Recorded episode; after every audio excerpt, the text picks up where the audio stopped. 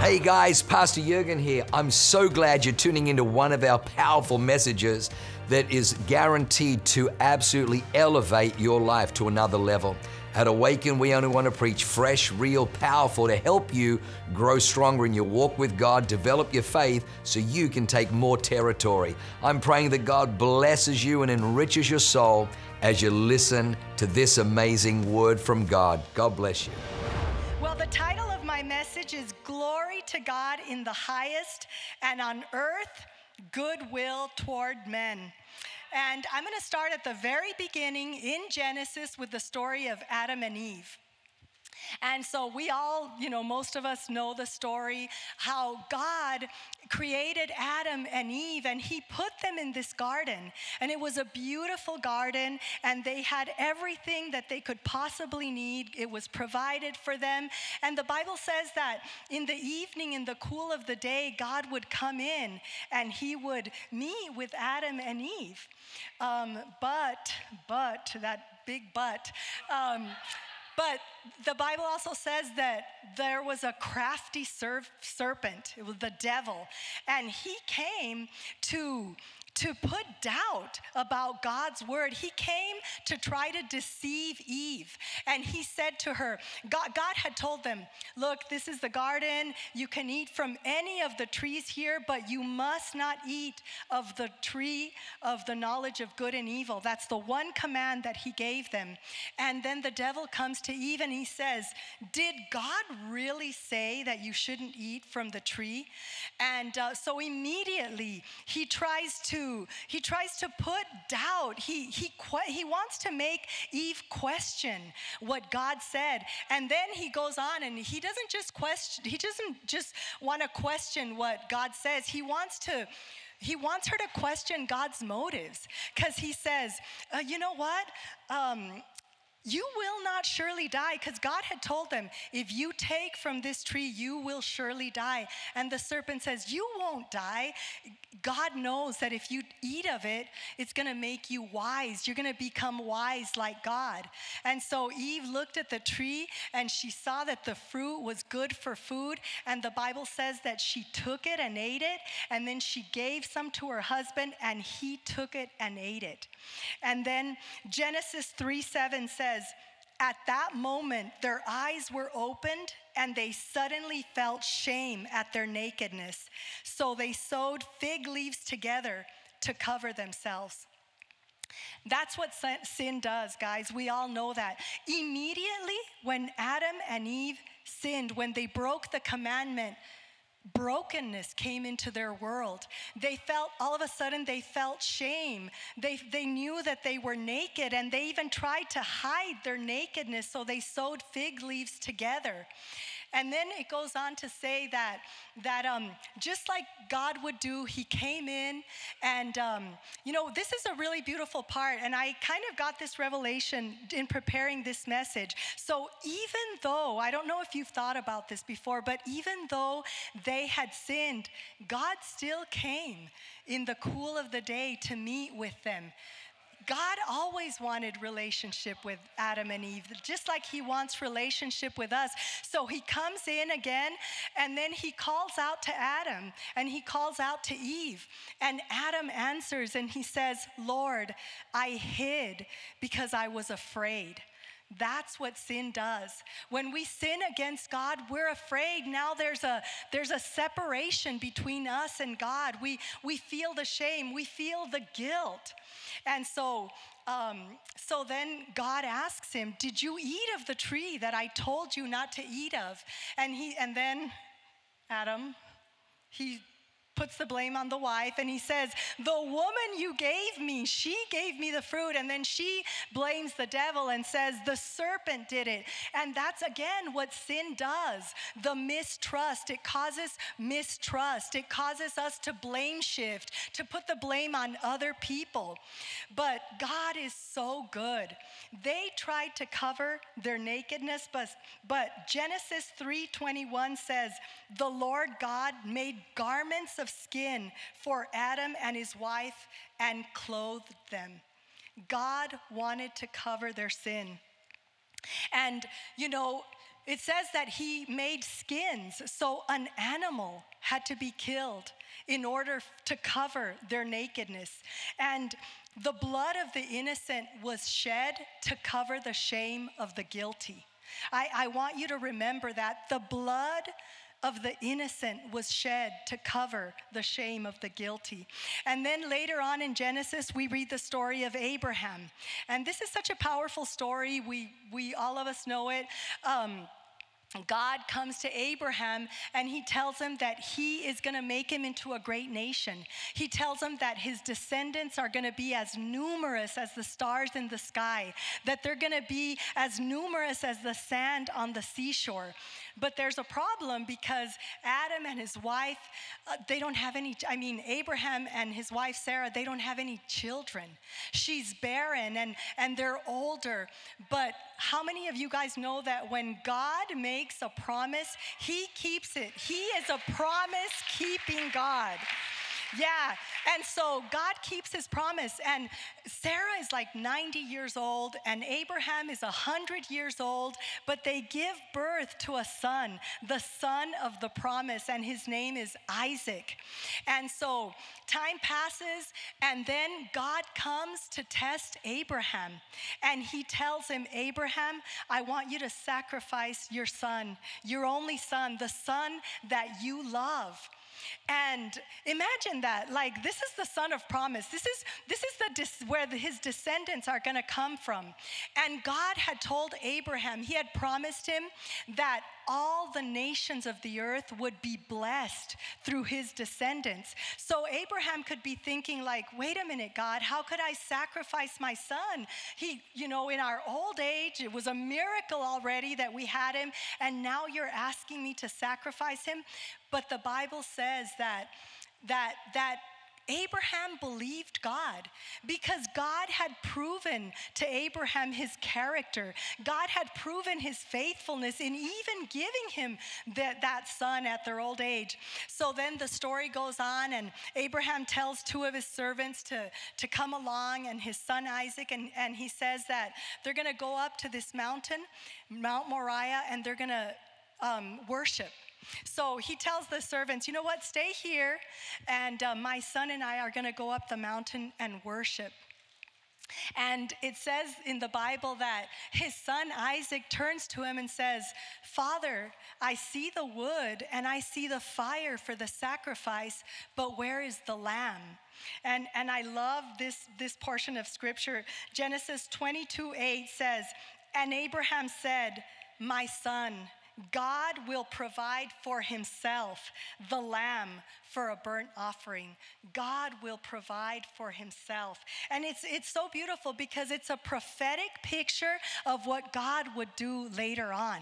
It's a beautiful picture of how God was going to redeem, he was going to provide again the lamb. And so then God keeps his promise to Abraham, and his descendants grow numerous, and now they've become a nation. And God raises up Moses, a leader and a deliverer for this nation, for Israel. But they're living under Egyptian, uh, they're living under slavery in Egyptian territory. And they are just oppressed and they're abused. And so the Israelites, they cry out to God, and, and God raises up Moses. And um, and then there's a there's um God tells Moses that he want that he should go to Pharaoh and demand that he let his people go. But the Bible says that Pharaoh's heart was hardened. He didn't want to let the Israelites go. They were doing everything that the Egyptians didn't want to do. They were their slaves. So then there's a story of all these plagues, all these horrible things that God brings on the Egyptians, flies and frogs and gnats and boils boils and all these different plagues. But there's one last plague because Pharaoh would just, he was stubborn. And so God tells Moses that he is going to send the angel of death. And it's going to come and kill the firstborn son of every Egyptian family. And even their livestock.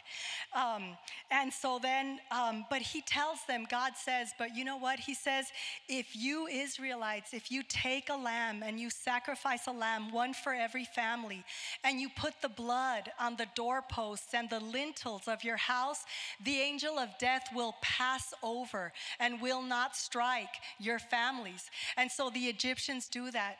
They sacrifice a lamb and they put that blood on the lintels and the doorposts. And that night, surely the angel of death came, and there was so much death. Every firstborn son. Imagine the, the horrific, to wake up to the horrific sight that your firstborn son is dead. But thankfully, the Israelites, not one of them, because of the blood, the blood, the blood again, the blood of the innocent. And it's just a really, really powerful story. And then um, afterward, they leave Egypt and, um, and they're in the wilderness, and God gives Moses the law. Because, you know, there's a pesky little thing called sin that we all have to deal with. And so a holy God couldn't just overlook the sins of the people. A holy God had to deal with sin. So then God institutes the law, and in this law there's what the what's called the day of atonement. And um, in this day, the priest, the high priest of Israel, he would have to sacrifice a bull so that he would um, so that he could make atonement for his sins. To make atonement means to make things right, to make restitution. So the high priest would sacrifice a bull, and then the high priest uh, would then sacrifice a uh, goat for the sins of the people, and that's how the sins would be atoned for, and the people would be made right with God. And it's just, it was really powerful, and this would go on. But I want you to know what it says in Hebrews 10 1 through 4. It says, The old system under the law of Moses was only a shadow, a dim preview of the good things to come, not the good things themselves. The sacrifices under that system were repeated again and again, year after year.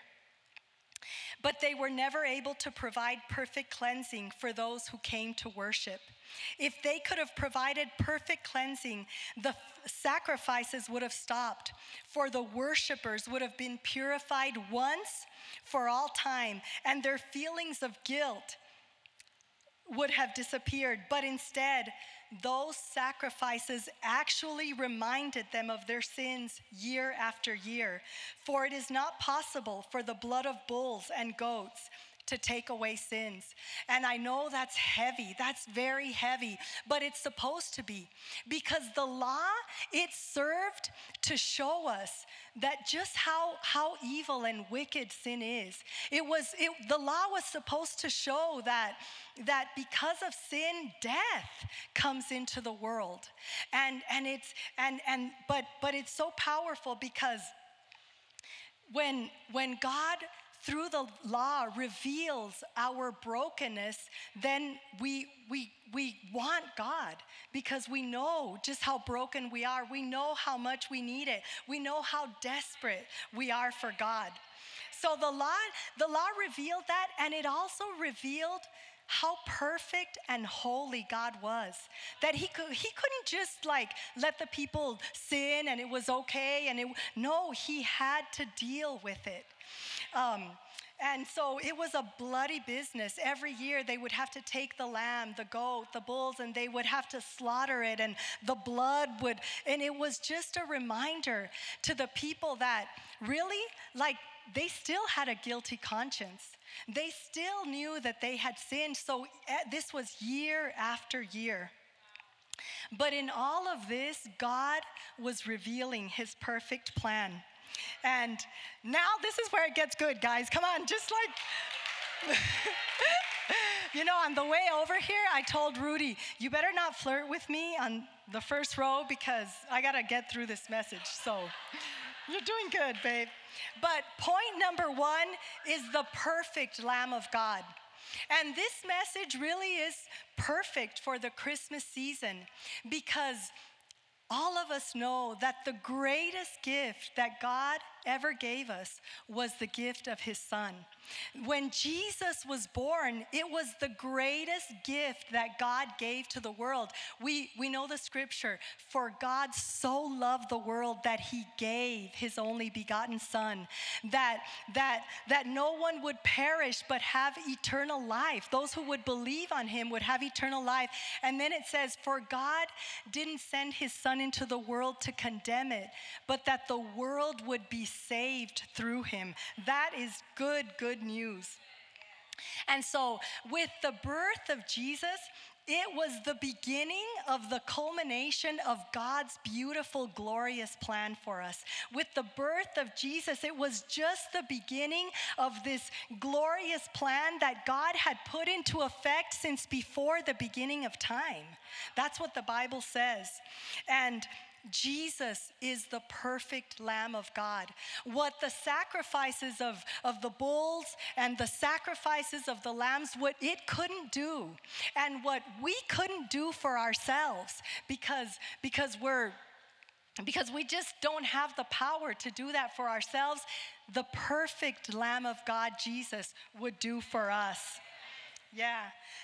And Romans 5 6 says, when we were utterly helpless, Christ came at just the right time and died for us sinners. It says we were utterly helpless. In other translations, it says we were powerless. And that's how we were powerless against sin. We, we had no power to not sin, even if we didn't want to. And you know what? Religion came in, and, and, and, and religion tried to say, if you'll do these things, then you can reach God. But but religion can never reach God. It's not in our power to do it. But God, since the creation of the world, He was already, He was already for us. He was already working to redeem us, to restore us, to bring us back to Him. Romans 5 8 says, But God showed his great love for us by sending Christ to die for us while we were still sinners. God doesn't wait for us to get it all together. He doesn't wait till we're good and we're perfect. He knows that's impossible. While we were yet sinners, Christ died for us. Um, and and it's so and i'm just reminded like of, of adam and eve god took the skins and covered them it's, it's, it's incredible. It's beautiful. I want you to get a revelation that from the very beginning, God was covering, God was trying to, to, to, to make us continue to have a relationship with Him no matter what we did. And, and Isaiah 53 5 puts it so perfectly. It says, But he was pierced for our transgressions, he was crushed for our iniquities. The punishment that brought us peace was on him, and by his wounds we are healed. Jesus took the punishment so that we could have peace. The Bible says that God was in Christ reconciling the world, was, was reconciled, reconciling the world to himself at the cross. Did you know that? God was in Christ reconciling us to God. And the Bible says that now we can have peace with God because we've been reconciled to Him. We're made right with Him. We're okay. We're, we're, we're, we have a right relationship with God because of that sacrifice.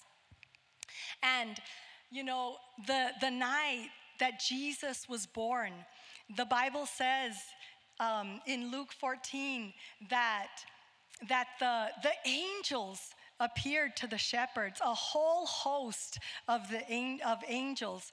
Um, that's like millions of angels, a host of angels.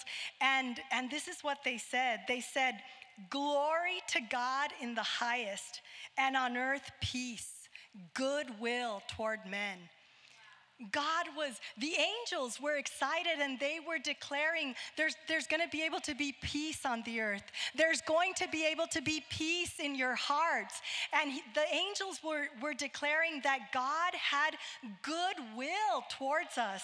And that is good news.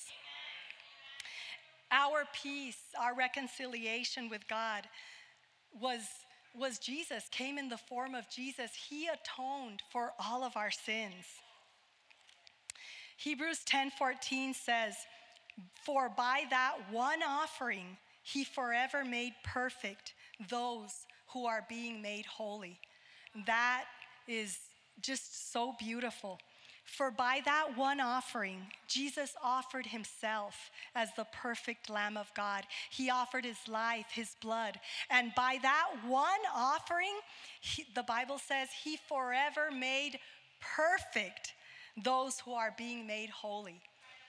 Yeah, that is so, that is just like, for me, that is mind blowing that we have been made perfect. We stand before a holy God justified, perfect. And you know what? None of us feel perfect. None of us feel perfect because we're being made holy. And, and, and I just want to encourage you the good work that God began in us, He will be faithful to complete it in us. He's doing the work to make us holy. Yeah, that's good news. Let's give God a hand clap.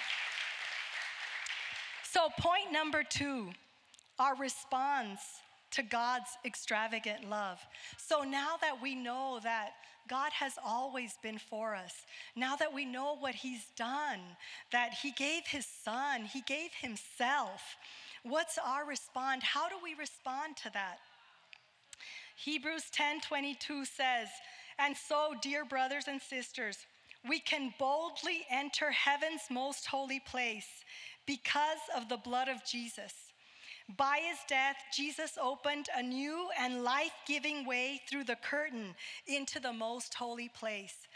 Because of what Jesus did, that our response should be to come before God.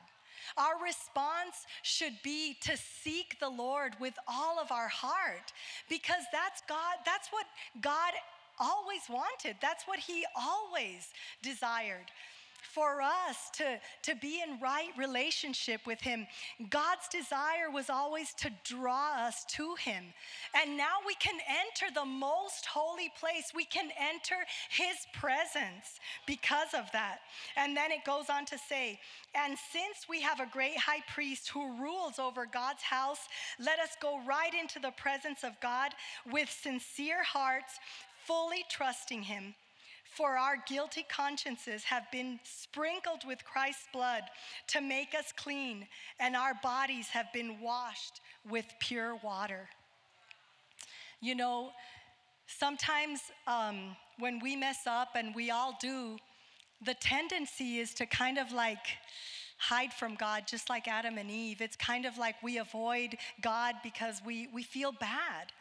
But you know what? God made a way for us. When we mess up, when we sin, we run to God and He embraces us. We repent and He forgives us and He makes things right because that is the kind of God that He is. So, our response is to seek Him, to love Him, to worship Him. Our response is to, is to adore Him. Our response should be to live in constant gratitude of everything that He's done and, and, and to enter into his presence. That's why we do devotions. That's why we have quiet time because we come into his presence. We meet with the God who loves us. We don't do it out of some kind of obligation or to check a box. We do it because we need the Lord. We need his love to fill us. We need his Holy Spirit to fill us. Hebrews 10, then um, later on in Hebrews 10, 23 through 24 said, says, Let us hold tightly without wavering to the hope we affirm. And what is that hope that we affirm? It's the hope of heaven. It's the hope that one day we're going to stand before God and He's going to tell us, well done, good and faithful servant. Come into the glory of the Lord. That's the hope that we hold on to. It's a hope of eternal life with Him. And then it goes on to say, For God can be trusted to keep His promise. God can be trusted to keep his promise that we are going to be saved, that we are going to have eternal life, that he has a place reserved in heaven just for us. And then it goes on to say, let us think of ways to motivate one another to acts of love and good works. So, our response to all this love that God has given us is that we should love back. We should love God, but not only love God, we should love each other. We should forgive each other. We should be quick to forgive because God's extravagant love has forgiven us. So our response should be to love the way that He has loved. And then it says, and to, to motivate each other to good works. And what are what are the good works? And they're not good works to be made right with God. We've already been made right with God. They're good works that come from a heart of gratitude. They're good works so that other people can see our good works and want God for themselves. So we reach out to the lost. We reach out to the people who are lonely, who need to hear this message. We serve the house of God. We serve the people of God in response to God's love. Love God, love one another. And you know, this we're we're in the Christmas season. And this is a reminder to be just full of the love of God this Christmas season. And this is a reminder to focus on Jesus and everything that He's done. And yes, we're going to shop and we're going to cook and we're going to do all those things, but let's not forget the incredible things that God has done for us. Let's have hearts that continue to seek the Lord, even in the busyness of this season. Let's make Jesus really the reason why we celebrate Christmas. I, I want to give a chance to anybody. Uh, take a stand. If everybody will take a stand, I want to give the opportunity for anyone who has felt far away from God. Maybe because they're struggling. Maybe you're struggling with something. Maybe there's sin that you haven't been able to break off of your life. Or maybe you just never heard that God loves you this much that He would send His Son Jesus into the world. So I want to give an opportunity. If you've never received God's love, if you've never felt like you've been washed clean by the blood of Jesus, if, if you've never felt like you, you are just and right before God, I want to give you an opportunity. I want you to raise your hand and say, I want that. I want you to be bold and say, I want to know that I'm right with God. Is there anybody that needs to know that they are right with God tonight? If that's you, we, we've all done it. We've all done it. We've all said, I need God. So don't be ashamed. If that's you, raise your hand. And, and I want to give an opportunity to, to others who maybe have heard the gospel message before and, and, and you know the word, but, but there's always a feeling of, I'm not okay before God. Maybe you struggle to really understand how much God loves you and that He has made you perfect in His sight. I want to give you an opportunity to, to come. So, if that's you, if you need to have God just lavish His love on you tonight, I want to invite you to come to the altar because at the altar, when we when we take a step towards God, He meets us. But we need to take that step towards God. So I just I invite you if if there's any of you who just needs tonight to feel secure in God's love, in his in his in his delight for you, I want to give you an opportunity to come to the altar. And I'm just going to pray. Father, I just thank you, Lord God, for what you've done for us, God. And I thank you, Father in heaven, that that you opened a door, Lord God, for us to be able to go to heaven, to live eternally with you, Father in heaven.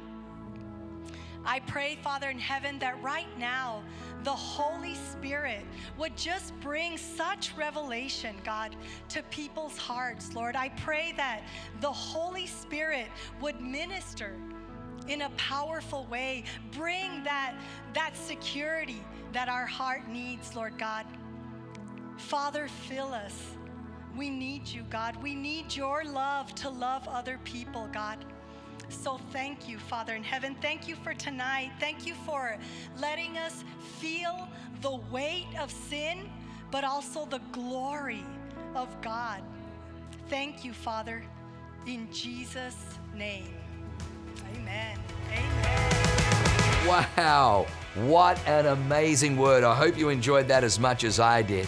Hey, listen, for more information about our church, go to www.awakenchurch.com or subscribe to our YouTube channel if you haven't already and download our app. It is amazing. It is chock full of incredible messages, information about upcoming events, and you can even support our ministry if you feel so inclined.